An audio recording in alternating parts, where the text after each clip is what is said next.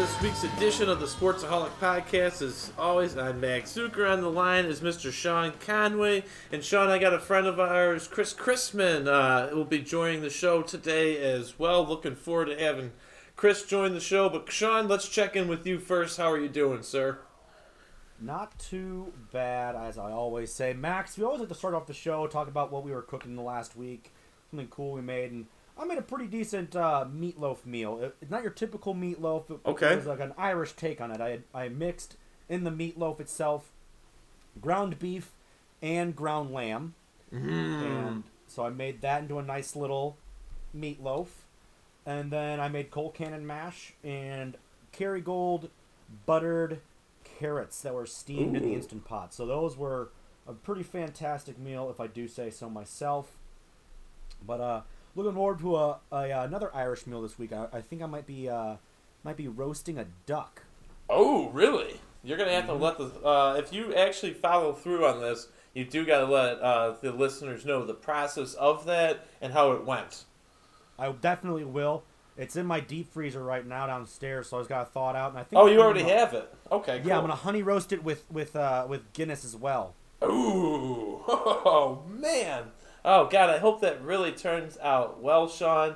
Uh, I uh, made some chicken tortilla soup again this week. I love making my uh, chicken tortilla soup, so I won't go too much in depth to that. However, last night I made a nice little uh, pork roast with vegetables. I put some smokehouse seasoning on the pork uh, roast, and I used Old Arthur's barbecue sauce, uh, their spicy barbecue sauce, and put that on the pork roast as well, as well as the vegetables. It turned out absolutely divine. Nice, nice. There we go. Sounds like we got some good meals going on uh, this week, and uh, as well as good meals, we got some good matchups going on for our second round of matchups in the second round of the Bits and Snubs bracket for the NFL. Today we've got, you know, pretty strong candidates on both ends. It's going to be a toss up, I really say, between the two of them, but I think, I think we have the right uh, direction going for that as well. Uh, so why don't you get going on your end uh, first, and then I will. Uh, I'll take over for uh, after you talk about Vince Wilfork. I'll talk about uh, Jordy Nelson. How about that? All right, I'll start us off with Vince Wilfork, and I really like Vince Wilfork's case. The five-time Pro Bowler, one-time All-Pro, went to four Super Bowls, all with the Patriots, winning two of them, one in his rookie season, one in his last season with the Patriots. Sean, this guy's about as durable as they come at the defensive tackle position. Played in 189 out of 208 possible games, and these are some of these metrics. I promised you. I said if if Wilfork can move on to the next round, I, would, I said I promise you with some metrics from his uh, time in New England, at least when he was really dominant. Those last two years in Houston, he was still good, but not. You know, his his decade of dominance was that 11 years he spent with the Patriots, and during that time, Sean, during those 11 years. The Patriots were six in rushing yards allowed, and they were the third best in preventing rushing touchdowns uh, when they had Vince Wilfork. In fact, Wilfork played a very uh, significant part of that. From 2006 to 2010, Wilfork led all interior linemen in run stops with 137 and run stop percentage with with an impressive 11.3% clip at the run stop, Sean, and that's minimum 850 attempts. This is what I'm talking about. This guy, to me, he may not have been the guy to get to the quarterback, but again, he was a pure nose tackle, and his job was to stop the ground, uh, to stop the ground game, and that's what he did effectively throughout his whole career. I really love his case to move on to the final four, but let's hear your side on Nelson first. All right, like we said last time, we spoke about Jordy Nelson. Most of his career spent with the Green Bay Packers. Ugh. Eleven year Yeah. career, ten of them with with Green Bay. One final season with Oakland, where he was the uh, the comeback player of the year, I believe. No, that, no, that was uh, that was still with the Packers. My bad. But anyway, um, he was widely considered one of the most elite wide receivers in the NFL during his tenures with the Packer. He was part of that Super Bowl 45 championship team. One time Pro Bowler, one time second team All Pro. Both those coming in 2014. And he holds several franchise records for the Packers. And after 10 seasons in Green Bay, he finished second in the franchise history with 550 receptions and 69 receiving touchdowns, and third with 25 games with at least 100 receiving yards. And, that's, Wow. and then that would be fifth with 700 7,848 receiving yards. Now, looking at the rest of his career numbers, in comparison to Vince Wilfork, I don't know if he moves on here, but he's definitely in the Packers Ring of Honor or whatever they want to call it in Green Bay for sure. So I will agree that Vince Wilfork moves on here, but Jordan Nelson also had a spectacular career and definitely needs to be recognized for that. Oh, and absolutely should be recognized here on the podcast for it. Yeah, he was obviously a nemesis of ours for a long time. I'm glad to see him retired and not on the field anymore for Green Bay, Sean. But yeah, uh, definitely to me, yeah, exactly. Uh, Packers uh, Ring of Honor, Packers Hall of Famer. That's to me in the Hall of very good and you know very good for that franchise. So let's move on to our snub sides. Jim Marshall, man. Holy smokes, this guy had a career, and I said the same thing about him. I said, if we can let Jim Marshall go on another round, I'll bring some other numbers up that I think really need to be discussed and really need to be looked at for his Hall of Fame candidacy. Appeared in four Super Bowls, uh, Sean, all with the Vikings. Of course, they lost each one of those, thank God. But uh, his other teammates that were on the defensive end that were pretty big, significant players uh, were also uh, been inducted in the Hall of Fame. And Alan Page, Carl Eller, and uh, Paul Car- uh, K- uh, Kurse, who, of course, uh, is you know great Hall of Famer. He has 127 unofficial sacks. That would be second most in Vikings history. Of course, second to Carl Eller, who I just mentioned, and is in the Hall of Fame with just three more sacks. This guy played for nine, uh, for 20 seasons, Sean. That's tied for the most as a defensive player. He owns the record for uh, the most consecutive games played by a defensive player at 270, and all 270 of those games were starts. So I think that's pretty impressive. That shows longevity and that he could compete. He competed all the way to the age 42, which is insane. He has the second most fumble recoveries by a defensive player with 30, and 29 of those were by uh, by opponents, which is the most all time. I rest my case on Jim Marshall. I believe he moves on. All right. Well, we'll see. Shaun Alexander is his opponent in this round. The running back of nine years in the NFL had eight years in Seattle, one year in Washington as well. Another one of those mainly spent with one team. Another great running back though to come out of Alabama. Roll Tide. Obviously, I throw that part in there. He was the 19th overall pick in 2000 right. to the Seahawks. No season of his stands out more than the 2005 season, where he led the league in rushing yards at 1,880 yards, as well as rushing touchdowns with 27. He finished the season as well as the NFL MVP and the Offensive Player of the Year. Outside of 2005 season, he was a three-time Pro Bowler, made his first and second team, or made the first and second team All Pro, All Pro teams once each, and then led the league in rushing touchdowns as well in 2001. And that was just his sophomore season into the NFL. He was named a member of the 2000s All Decade team. He sits at 36th all time for the rushing yards at 9,453. And that's pretty spectacular considering how short of a career he had compared to some of the greats who played much longer than him had to be at the top of that list. And in the all purpose yards, not really all that spectacular in the numbers wise. Sitting at 123rd at just shy of 11,000 yards, 10,981 as well. I do have to agree with though, though here. I think Jim Marshall did have a bit more of an effective career and has a little bit more of the edge in this one. So I will agree with you. Max get the sweep for the week. Jordy Nelson and Shaun Alexander falling to Vince Wilfork and Jim Marshall. We're going to take a quick break here on the Sportsaholics podcast. On the flip side of this, we're going to have Max and his friend Chris for a birthday special for him, and they're going to talk all about the NFL this week and next. You listen to Sports Sportsaholics podcast with Max Zuiker and Sean Conway. Taking us out to break, as always, is Jason James with his tune Fallen Hills.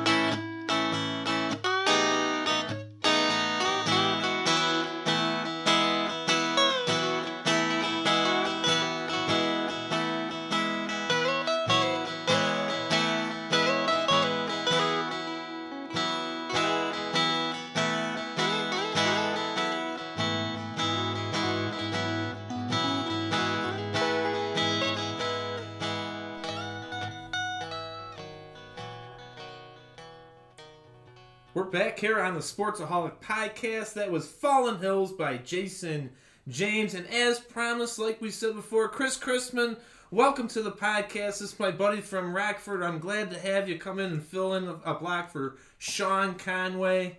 Uh, how are you feeling today, Chris? I'm feeling great. Me too, me too. It was fun to watch football with you this past weekend. Granted, our Bears stunk once again, but honestly, no surprise there, right? No, I've been born and raised a Bears fan, and all I can say is, oh boy. yeah, oh boy is right. They just stink again. Can't even get the victory versus the Lions. Uh, let's talk. Let's get right into it, Chris. Since I got you here on the line, Free agent linebacker Vontaze Burfict arrested on a misdemeanor battery charge over the weekend. This guy just seems like he is always getting in trouble. Apparently, on the field, in the NFL, not in the NFL. This guy's nothing but a troublemaker. He last played, if you remember, in week four of last season and was suspended after that game for the rest of the season after his hit on the Colts tight end Jack Doyle. Burfict has been suspended 22 games in his NFL career. What do you think? Do you think the free agent should get a second chance, Chris? I think he should personally stay Let on the free me agent just- wire. Let me just put it this way, Max. Bonehead Burfict should get should get a lifetime ban from the NFL.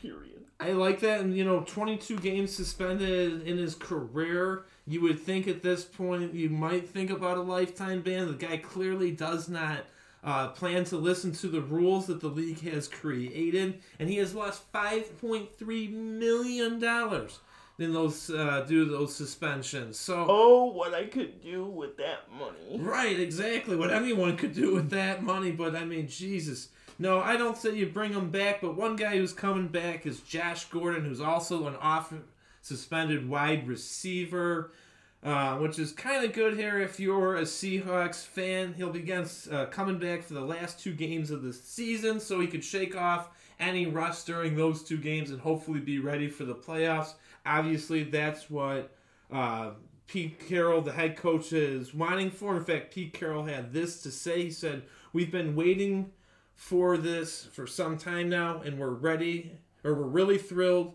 to be getting him back. I'm sure they are. You look at DK Metcalf, Chris, who's got over a thousand yards receiving. Tyler Lockett, over 700 uh, yards receiving, is a solid number two. But after that, you're looking at David Moore, Freddie Swain, and Penny Hart. So I understand why they would be exciting to get a talent like uh, Gordon. Likewise, Max, him along with DK Metcalf. Holy Toledo! How do you stop those two? If he comes back and he's not rusty, it's going to be hard. However, again, this is his sixth suspension, Chris, since the start of the 2013 season, and five of them because of substance abuse issues.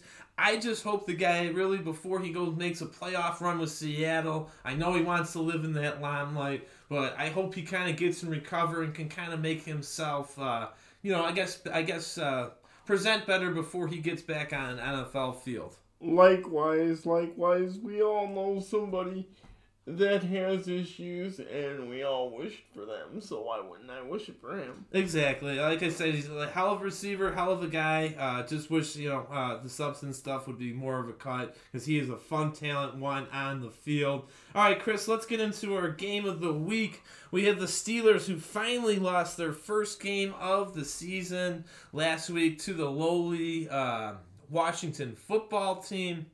They are taking on though the Buffalo Bills for Sunday night football. This should be a good one. Do you want to start with the Steelers or the Bills? We'll go with the Steelers first.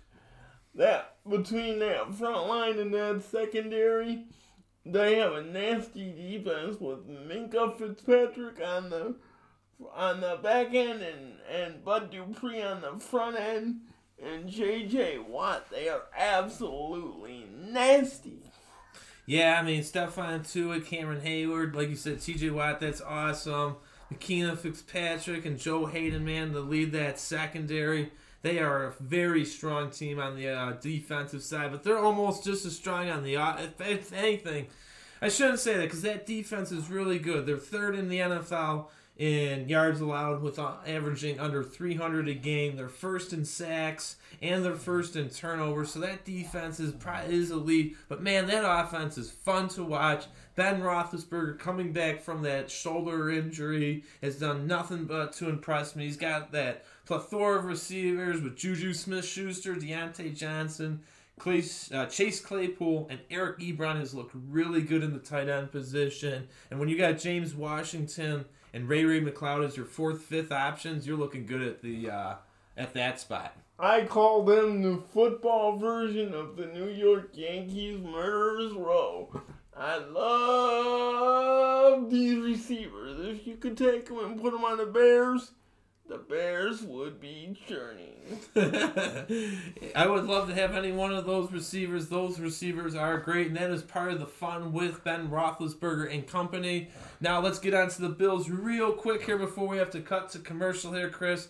They also have their own exciting uh, components on defense, especially in the middle with Vernon Butler and Ed Oliver two guys who can help control the run game against Benny Snell and the Steelers. Tre'Davious White has lived up to uh, the amount of money I feel like they have signed him to in the offseason. But enough about their defense. Let's get into their offense. Obviously, Josh Allen is one of those guys that we got to talk about. Josh Allen, if you remember, Max, when he was drafted, was drafted late, and he has done well to prove his doubters wrong with a chip on his shoulder.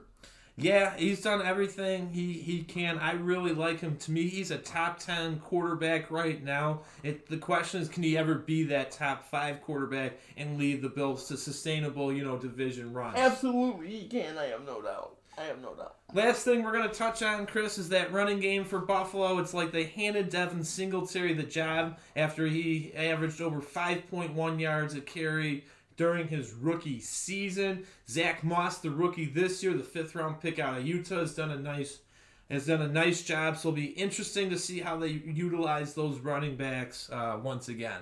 Absolutely, absolutely. Um, I think in the end it'll go to Zach Moss. I really do. Okay, okay. Let's do our score predictions here, Chris. 34-31 Steelers. You got 34-31 Steelers. I'm going to say the Bills hand the Steelers their second straight loss, 27-23.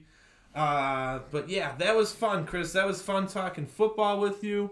I'm grateful we got to do this today. Thank you for joining us on the podcast. Thank you, Max, and thank you to Sean Conway for allowing me to step in this week. I hope to meet you soon, Sean. Appreciate it, Chris. Again, thanks for filling in. This was great. Great talking uh, football with you. Me and Sean Conway will talk some more football. There'll be college football right here next on the Sportsaholic podcast with Max Zuiker and Sean Conway.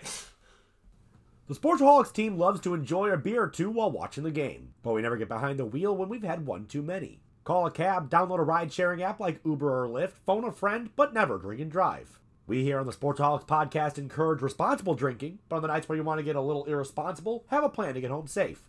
You drink, you drive, you lose. We're back here on the Sportsaholic podcast. Thanks, Chris, for taking over that block. That was a lot of fun to do with you, buddy. Uh, Sean Conway back on the mic, though. Sean, we got some more football to talk as promised to our listeners, this is college football. Of course, it's the same top six. Bama 9 0, Notre Dame 10 0 at 2, Clemson 9 1 at 3, Ohio State at the 4 spot at 5 0, and then Texas A&M and Florida rounding out the top 6. Uh, the question right now is what is going to happen with Ohio State, Sean, is the Big Ten is expected to change its policy that teams must play six games to be eligible for the conference championship game. That would likely pave the way for um, Ohio State to face Northwestern on December 19th. Uh, there is pending review, obviously, in the league. I'm not so for it at 5 and 0. I think you, we need to see more exposure uh, than this. I kind of would like to see a team maybe like Cincinnati jump in there.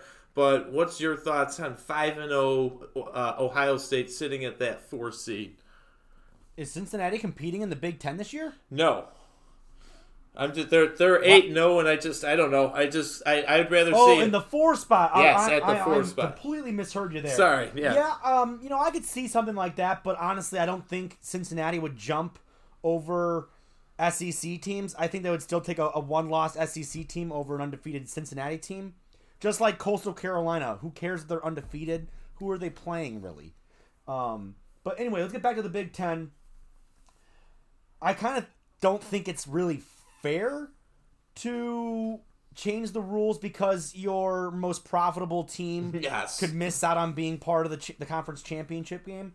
Honestly, I don't know if they're deserving either to be in the top four because they only have five games under their wing, and of those games, they beat a bad Penn State team who was ranked when they played them, but have fallen from grace ever since. They blew out a bad Nebraska team, a bad Rutgers team, and a bad Michigan State team this last weekend, and then they skated by Indiana with a seven point win. Eesh. Yeah, you make a good point, Sean. I think you make a really valid point there. I don't, you know, I mean, I know this is going to sound biased because, again, I'm not an Ohio State fan, but I just go 5 and 0, and like you said, I you're blowing out of teams. I just think there's more deserving teams. Um, you know, especially if Florida was to upset Bama in the SEC championship, I could see um, you know, just those two numbers getting flip flopped around essentially, and those two teams still being one and four, one and three, respectively, uh, pending how again Clemson and Notre Dame fare uh, the rest of the season. Honestly, I know you don't like Notre Dame, but I put my money on Notre Dame over Ohio State at this point. I think they're a more well-rounded team, and they have way more experience under the belt this season. They have twice as many games. I don't think Ohio, Stan- Ohio State stands a chance if they were to play a team like Notre Dame in the playoffs. I don't know if I wouldn't say they wouldn't have a chance, Sean. I think they're still a really good team, and I think again you have a top, uh, you know, top five prospects uh, in the draft with Justin Fields. It's an, in, you know, who has not necessarily played the well that I would have expected him to play for all the hype, but. Uh, it's going to be interesting to see what the Big Ten does go forward. I hope they don't. I think you're right. I think it's BS that we're going to now all of a sudden change change the rule to needing, you know, going from exactly needing six games to now, oh, we'll let Ohio State, like you said, most profitable team. Oh, they're five and zero. It wouldn't have mattered anyways. Uh, I think that's kind of uh, hogwash. Last thing about the Big Ten this week, and then let's get into the game of the week, Sean, and that is one more cancellation besides Ohio State and Michigan. Uh, Purdue and Indiana will not play the old Oaken Bucket game this weekend, obviously due to COVID cases. But let's crack into that game of the week, Sean, which is seven and three. North Carolina, the number seventeen team in the country, taking on the tenth best team, Miami, sitting there at eight and one. Sean, we talked about UNC two weeks ago when they faced Notre Dame. They lost that contest by two scores. We know they have a good offense and what we would say a very mediocre defense, averaging 28.6 points a game on D, which is 65th in the country. Uh, there's not too much to look for on defense, but one player to watch out in this matchup, Sean, would be linebacker uh, Chaz Surratt, who leads the team in tackles and sacks for the Tar Heels. Obviously, on the offensive side, real quick, they're still putting up 41.1. Uh, 41 points a game, which is 12th best in the country. Sam Howell's a pretty good quarterback. He's obviously going to need to manage the clock a little bit more efficiently than he has in games past to win this one. Uh, but uh, Howell for the season completing over 68% of his passes for over 3,000 yards and a 26 to 6 touchdown to interception ratio. And the last time we talked about the running game, both of these running backs had over 800 yards. Now they both have over 900 yards, so it's a very good running system. Michael Carter averaging 7.1 yards a carry, and Javonte Williams 904 yards, 16 touchdowns, leading the uh, Tar Heels in that department. Look for those guys to really step up against Miami. And what do you got for us on the U, sir? So the U, they have you know a, a, a decent chance at uh at making the Orange Bowl this season, and that is a big motivational factor that they have. And I, I if if they if they can put some strong offensive performances together this weekend and next, especially against not so strong of defenses they're facing, I think D'Eriq their quarter uh, their, the quarterback D'Eriq King, excuse me.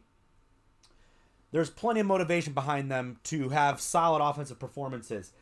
They could lock in a home field Orange Bowl if they win the next two games, essentially. While UNC at 17 right now, they're not really locked in for a great bowl game. Right now, it looks like they're going to be, uh, you know, maybe. Hold on, I just passed their their projected what they're projected to play at this year in the uh, bowl projections. I should have had this earlier, but regardless, I'll get back to that in a second. Another defensive key, though, would be getting to Sam Howell. If they could do so by sending pressure off the edges with Quincy Roche and Jaelan Phillips, two of the most defensive line, talented defensive linemen the Tar Heels have seen this season, I think Roche and Phillips have a pretty good chance of wreaking some havoc as they are ranked or tied, I should say, sixth nationally for tackles for loss.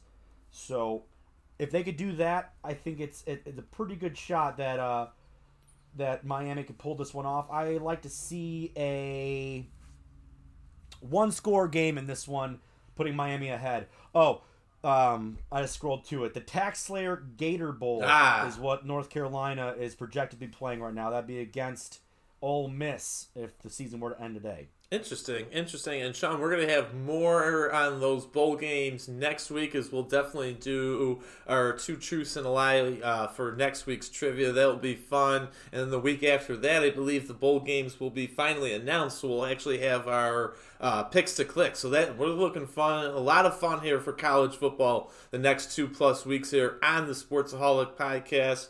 But let's take a quick break here, Sean. And on the flip side of this break, we got some Major League Baseball uh, news to get into. I know Sean's itching because it pertains to his favorite team, the White Sox. Again, you're listening to the Sportsaholic Podcast right here with Max Zuiker and Sean Conway.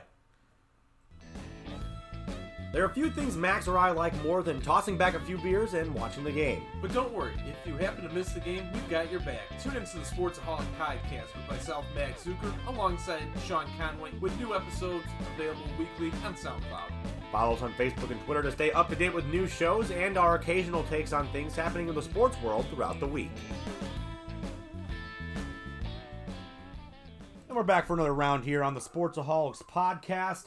As Max alluded to before the break, the the main headlines for this year's winter meetings, which is a shortened winter meetings, and they're all being held remote December 6th through the 10th. But the main headlines for the winter meetings this year have been my beloved Chicago White Sox. I'm not really sure how I feel about them though. When it first, when the, the first big deal they made would be the trade that would end up in the White Sox acquiring Lance Lynn, giving up Dane Dunning and prospect pitcher Avery Weems in the exchange. Now, this is what I was worried about coming into it. Lance Lynn's aging. He's, you know, starting to head into somewhat of a regression. He's 40 pounds overweight. Obviously, I, I had expressed interest in, in the Sox signing Bauer. I know that's not going to happen.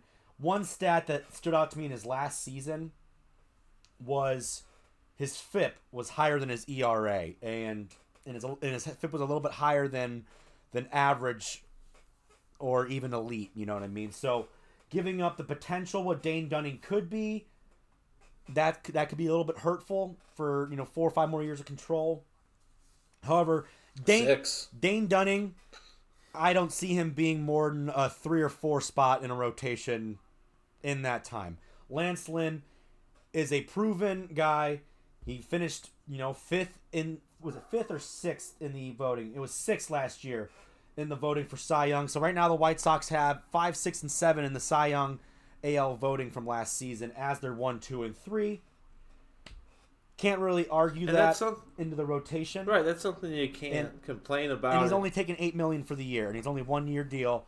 So I've grown a little bit more into it to be more ex- ex- accepting of it. However, I don't think the Sox are done with the pitching staff. I'll get to that in a second. Before or after I talk about their other deal they made, the Sox ended up signing none other than Adam Eaton to return to Chicago on a one-year, seven million dollar deal.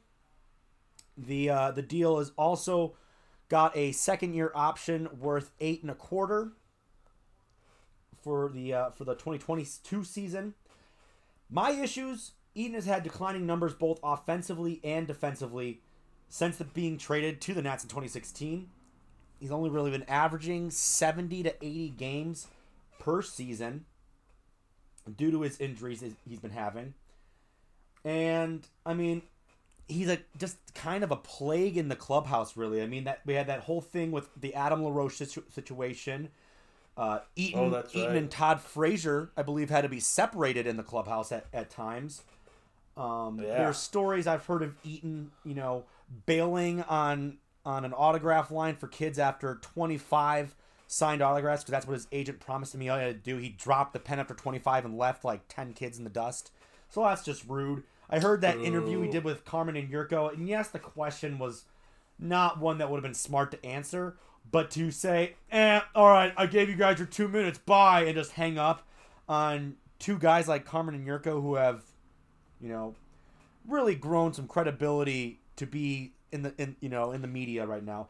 I just There are two guys with spotless track records in Chicago media. For those who don't know, it's Cameron and Yurko, the two two of the hosts on ESPN. I didn't appreciate that either. I thought that was kind of like if you agree to a radio interview, don't just hang up and say, "Oh, that was my two minutes." Give the guy, even if you have to dilly dilly around that uh, particular question, then dilly dilly around it. You're a smart enough, educated man, Sean. Uh, but going back to what you're saying here, I think the Sox gave up a, a, a lot of team control for Lynn. That again, it's going to be hit or miss with that guy. Like you said, the only connection I know is that he was part of that 2011 World Series roster with Tony La Russa, and he's all for rejoining La Russa. So maybe he can, since he already has that prior knowledge with Tony. Maybe he can actually help, you know, the clubhouse out that way. That's the only way I look at it, since he has that prior relationship. Yeah, honestly, I I'm a little bit more okay with the Lance Lynn one than I am with the Adam Eaton. Especially after I give you these numbers real quick. Defensively, which is why they signed him in the first place, defensively, he had plus 25 defensive runs saved in right field in his last year with the White Sox. The last three seasons, That's though, awesome. negative three, negative three, negative six. I don't know how much of an upgrade that Yikes. is from Nomar Mazara, who actually had a higher WAR than Eaton in this last season. Granted, Oof, Eaton was a little bit more injury ridden this last season. Also, his weighted Hey. on base average has declined since joining the Nats. It, it's literally gone in a free fall. It's gone from from uh, let me see, that's thirty seven or three seventy down to below three hundred. His weighted on base average. Yeah, that's not good. That definitely shows that he's probably a player in decline. The only thing I think the Sox are hoping on exactly, he's had a lot of injuries throughout his career. But if you look at his season with the 2019 World Series Nationals, he did do, uh, he did have a nice season. He was healthy and he had good numbers in the postseason. Again, he'll probably be the Sox eight or nine hole hitter. So on that note, Hold on, I do don't have two more the- Sox things before we move on. Sorry, Max. So with Eaton, All right, go for what it. they're saying is they want to find that you know that little that heel character to play that little spark plug, kind of like what AJ Pierzynski did. I don't, I'm not buying it. I don't think that's the same. Kind, AJ was loved by his teammates for the most part and hated by the league. I feel like it's kind of reversed with Adam Eaton there, where he's more liked throughout the league, but teammates don't like him. Fair enough. So, that's No, my I mean, issue that's with a him. Fair enough assessment. Final thing on the Sox, if they're going to strongly close out these winter meetings, they need to do one thing and one thing only, and that is add to the bullpen. They could do so by Yes. adding Liam Hendriks right now. And I think that's the best thing they can do. Liam Hendriks is kind of showing little hints on social media that he likes the White Sox. He's been liking posts about Lance Lynn, liking posts about Adam Eaton. He's been talking praises of Garrett Crochet on social media as well. I think that's where Liam Hendriks wants to go. I think Rick Hahn and, and Jerry. Reinsdorf need to jump on that like rice or like white on rice. Excuse me, fucked up that uh that Hey. reference, but yeah. Wouldn't that be interesting? Because it seems like how all major signings happen after our podcast, of course, happens, or the next day after. So I could see that potentially happening. Hey, Jerry's got the money and adding a lockdown reliever because I believe Colomé's still a free agent out there. So I mean, I forget if they tendered him a contract or not. Uh, but I, he would definitely be. I mean, again, he's the best relief pitcher out there. I gave those statistics. I believe that was last uh, podcast or the podcast before, but absolutely the most dominated uh, dominated reliever on the market, and the Sox should absolutely be interested. Uh, Sean, let's go into two other pieces of baseball news that happened this week concerning trades and uh, acquis- other acquisitions. Staying in your division the AL Central, Carlos Santana has agreed to a two-year, seventeen point five million dollar deal with the Royals.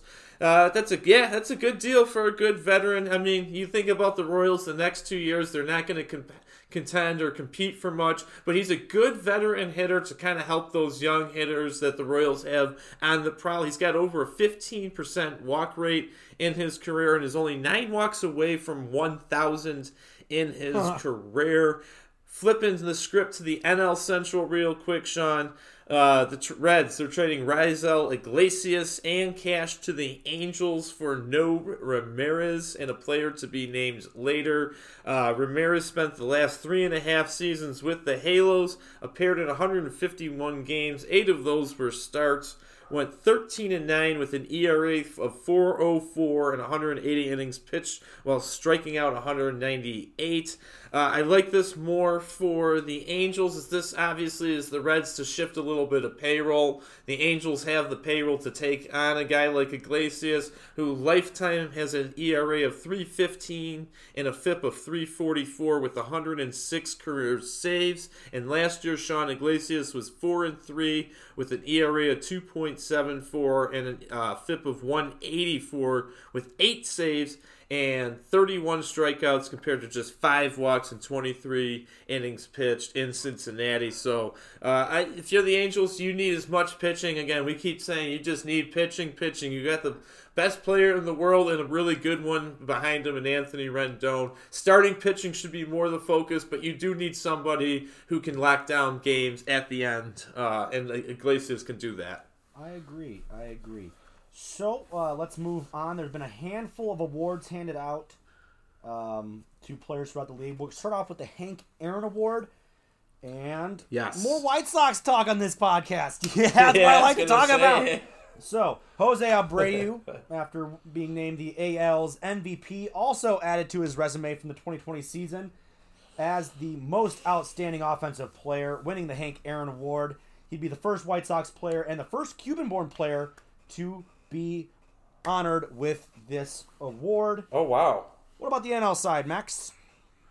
Uh, the NL side, man, Freddie Freeman, he would have been my pick to click too. He was second in the National League in batting average, man, with a 341. Second on base with a uh, 462 OBP. Second in slugging with a 640. And second in, o, uh, in OPS. Hank Aaron congratulated them today, Sean, by saying this. He said, Congratulations on Jose Abreu and Freddie Freeman on winning the 2020 N- uh, AL and NL Hank Aaron Awards.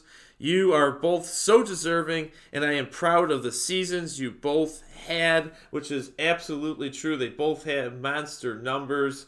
And one other award to get to, Sean, and that is the Roberto Clemente Award, which Major League Baseball honors the player who best represents the game of baseball through their extraordinary character, community involvement, philanthropy, positive contributions both on and off the field. And this year, Adam Wainwright of the Cardinals, uh, very well deserved. Uh, uh, claims the award. Uh, Wainwright had this to say on the award. He said, I just don't know the words to describe how big this award is.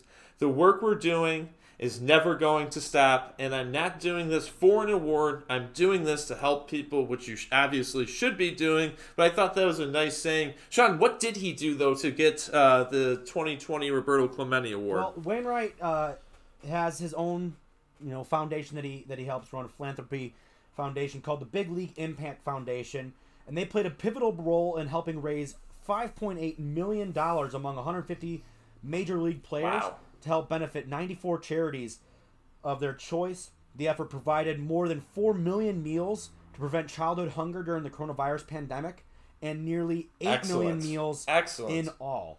So absolutely fantastic Wow. work by all involved on that.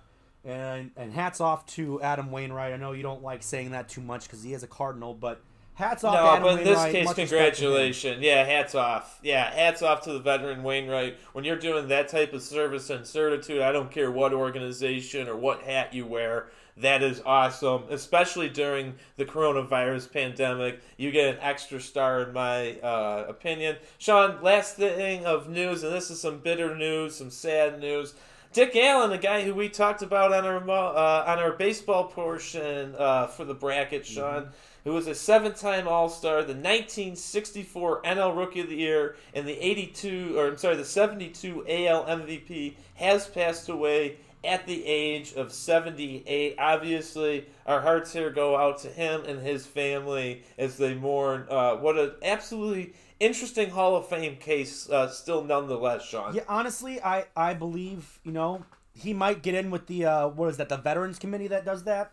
Yes, So- with the Veterans Committee. It's very sad news. Um, the cause of death was unknown. He was 78 and had been battling cancer for some time, but the cause of death was not made public. They just made the statement that he was. Uh, you know, he was really pivotal for that White Sox organization when they were struggling in the 60s and early 70s, kind of helping to turn them around and being more of the dominant Chicago team. I mean, it wa- really were, they were competing against the Cubs, so during that time, the Cubs were nothing Yeah. to talk about either. But really kind of put. Chicago on the map for baseball again. He was the AL MVP and the home run leader in 1972 and in 1974, actually, as well. He was the home run leader, all while playing with the Chicago White Sox. And uh, on my bike ride today, I listened to both the, uh, the the Sox Talk podcast on the winter meetings and the uh, what had happened in the move so far. But I also had listened to the uh, the Mondays podcast where they had where Chuck and, and company invited on Hall of Fame pitcher Goose Gossage, and he was a teammate of of uh, of Dick Allen during that time Yes, with the White was. Sox. And Goose Gossage built a really strong friendship with him and uh, kind of remembered him. And even if you're not a Sox fan, and I- highly implore you, Max, to listen to it as well. But it was a great listen, a lot of cool and fun stories. Really gets you, I mean, especially for the people who aren't too familiar with who Dick Allen is or who he was. Really cool to hear, you know, a Hall of Famer speak so highly of him.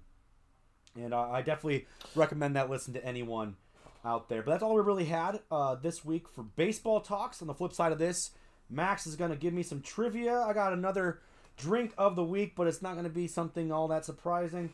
And uh, we got some stuff for Fight Corner to talk about. You're listening to the Sportsaholics podcast with Max Zuiker and Sean Conway. We here on the Sportsaholic Podcast recognize those who have unique disabilities. One fun and fantastic way to showcase those talents is by joining your local Special Olympics squad. Through Special Olympics, you will learn to be part of a team, add additional skill sets, learn the true definition of sportsmanship, and most importantly, have some fun. So become an athlete, become a coach, become a volunteer, be part of Special Olympics.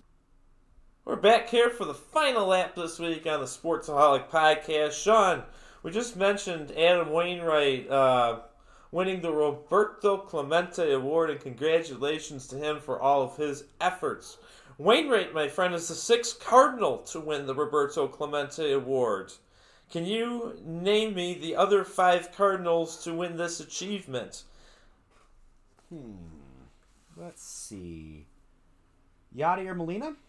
Yadier Molina is the most recent in 2018. Okay. Um. Let's see. How about is Carpenter on that list? No. Okay. What about Josie? Um. What? I don't know why I said that. Um. Josie, like, I don't know a Cardinal with Josie. Alberto. Yeah. Um. Albert Pujols. Pujols did it 10 years earlier than Yadi in 2008. Alrighty. Um. Man, I'm just kind of pooping on their names right now. I, Um, I, I could give you the years if that would help you. The years they won the award. Uh, I don't know. Um, How about in 1975? oh, that'd be Ozzie Smith, wouldn't it? That be, he'd be 95 actually. Oh, actually. 95, Ozzie's- yeah.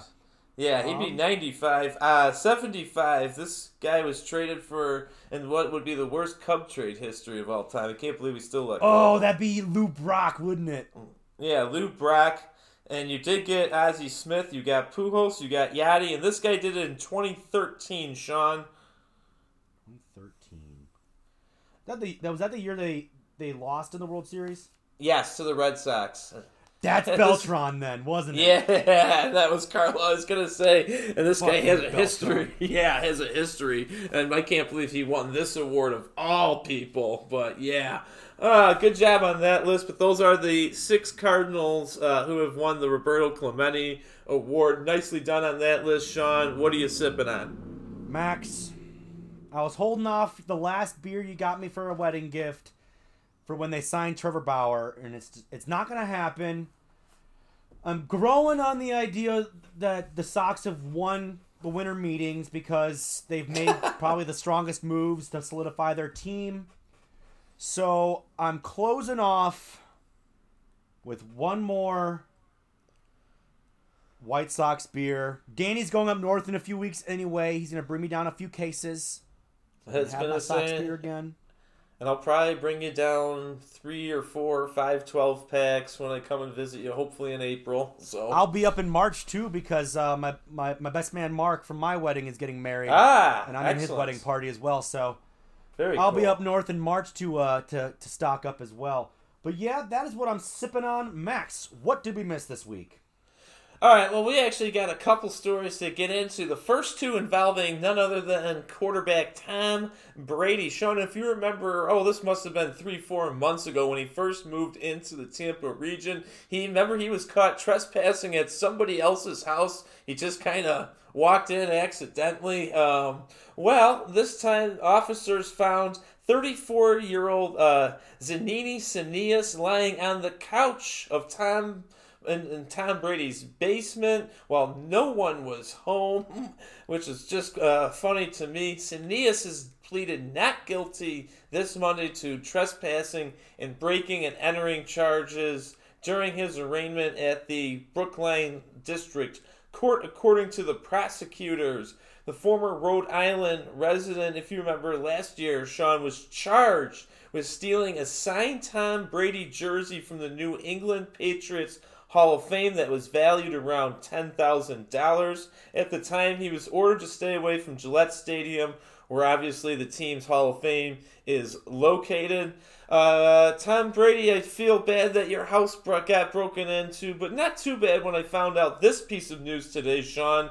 Uh, that Tom Brady's personal company, the TB12 company, received a paycheck protection program loan in the amount of nine hundred and sixty thousand eight hundred and fifty-five dollars. I'm sorry, Brady. I know that you have the American right to apply for that technically, but when you're making twenty-five million dollars from the Buccaneers this year, and you got millions of people suffering with their small businesses, just invest some of your personal money and Gisele or Gisele's. You guys have tons of it. This was not the time to go for the payment protection program loan. Again, I know almost in a million dollars. That made me sick today. Hence why I don't feel bad that your house got broken into. That is what we call karma.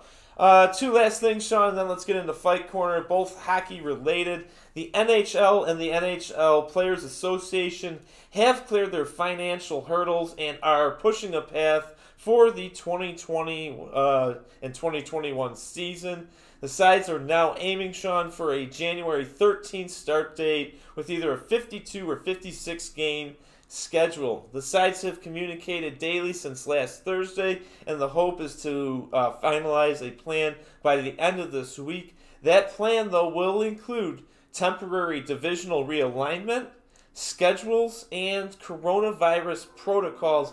Obviously, this has to be uh, approved by the Players Association's executive board and by the NHL Board of Governors. If we do get hockey, though, Sean, several of the NHL teams are exploring the possibility of having some 2020, uh, some of the home games out at outdoor uh, venues where fans might be able to uh, attend based on again COVID nineteen restrictions. The Boston Bruins have confirmed that they are exploring playing their home games this year at Fenway Park, which we know has hosted NHL and NCAA games in the past. The Kings have also had internal discussions about playing their home games at uh, Dignity Health Sports uh, Park, which is home to the LA Galaxy of Major League Soccer. What? Yes. No, LA is not cold enough for outside games. Well, that is what that is what the report says. They're going to be swimming by the third period. That's what I said too. If you remember that uh, uh, uh, Blackhawks Saint uh, and Yep. Blues game to be played at Busch Stadium, I was like, and it was like seventy-two degrees or something at the Yeah. ice. I'm like, yeah, I didn't get that. I got Boston. I did get Boston's idea and Fenway Park. How cool would that be to have the Bruins play their entire uh, home games at, at uh, Fenway Park? Really cool. Or if the Blackhawks could do it at Soldier, Soldier Field or Wrigley Field, oh, I'd be for. I'd be down with it. That's what I'm saying. But yeah, that is weird on uh, the Kings wanting to go to the uh, Galaxy's home, which I believe is an outdoor arena. So. Oh boy. All right, well, let's get into fight corner real quick. UFC 256 is this Saturday. We got Deiveson Figueiredo taking on Brandon Moreno in the flyweight title bout in the main event. And the co-main event will be a lightweight bout between Tony Ferguson and Charles Oliveira. Ferguson has threatened to drop out of the fight if Oliveira comes in overweight at all. He's saying if you're a couple pounds over, no fight. So that is what we have in the UFC. One boxing news that uh, I we had to throw it in because we talked about him last week, but Logan Paul and Oh Floyd Mayweather have announced an agreement to an, an exhibition boxing match for February 20th. So we have an 0 1 YouTuber taking on the greatest, one of the greatest boxers of all time, undefeated. What is this Yeah. world coming to? This is so dumb. I know this is a money grab for Mayweather, but what is going on? This is terrible for the sport of boxing. Just like the Nate Robinson, Jake Paul thing was terrible for boxing. And now there's just. Can the Paul brothers just go away? They aren't fighters. They don't fight well at all. They have terrible, terrible form. Oh, it's so infuriating. That's all I That really had in. Fight Corner. Next week in Bids and Snubs, we got another great matchup. Darren Sproles and Matt Forte. And then we got Randy Gradishar and Leroy Butler on the snub side of things. We'll wrap up the moves that are made in winter meetings. Last day of the winter meetings is Thursday this week. College football regular season will be coming to an end, so we'll be discussing conference championship setup as Yes. we look forward to that. Especially if Ohio State can uh, can play with only five games in their uh, their season. And uh, you know, much much more to talk about here on the Sportsaholics podcast. But uh, Yes. all we have really look forward to next week. I won't be drinking any more Sox beers, but I might be drinking a couple other kind of beers coming up. Nice, nice, very good. Always good to relax on a Wednesday evening, Sean. This was uh, fun as always. Um, uh, next week too, I'm also looking forward to. I don't study the bowls too hard this week, Sean. I will get my. Uh, I will have that again my uh, my bowl game up for you next week, and then it will be bowl season after that. So that is stuff that we are totally totally looking forward to here on the podcast. Uh, my simple message today, Sean, is we're getting close to uh, Christmas. If you can give right now, this is the year to give. Obviously, with the pandemic, and I'm talking about giving anything at this point. You know, giving time, giving money. If you can donate a toy to, you know, uh, uh, you know, to children or something, do something for somebody in need. Give to somebody in need. That is my message to close out. I don't have any quotes or anything today. I just go with Christmas coming around here in less than 20 days folks, think about all the fortunate times you've had for Christmas. Maybe your Christmas will be a little bit different or obscured from other Christmases in the past because of this uh, pandemic. But think about the folks who've been out of work and won't be able to provide for their kids and you know for an ample Christmas. So if you can give, please give. That is my bottom message to close the uh, cast. Sean Conway, fun as always, sir. Can't wait. Uh, for next week's edition of the Sportsaholic Podcast. Jason James, thanks for providing your song Fallen Hills. Uh, again, belated happy birthday to Chris Chrisman, who turned 42, and thank you, Chris, Jackie Robinson me. year. Yeah, good point, Sean. Good Jackie Robinson here. Uh, thanks for joining us, though, Chris, and taking over for Sean for their NFL discussions. Much appreciated, buddy. I'm Max Zuiker, and signing off again for Sean Conway. You have been listening to the Sportsaholic Podcast.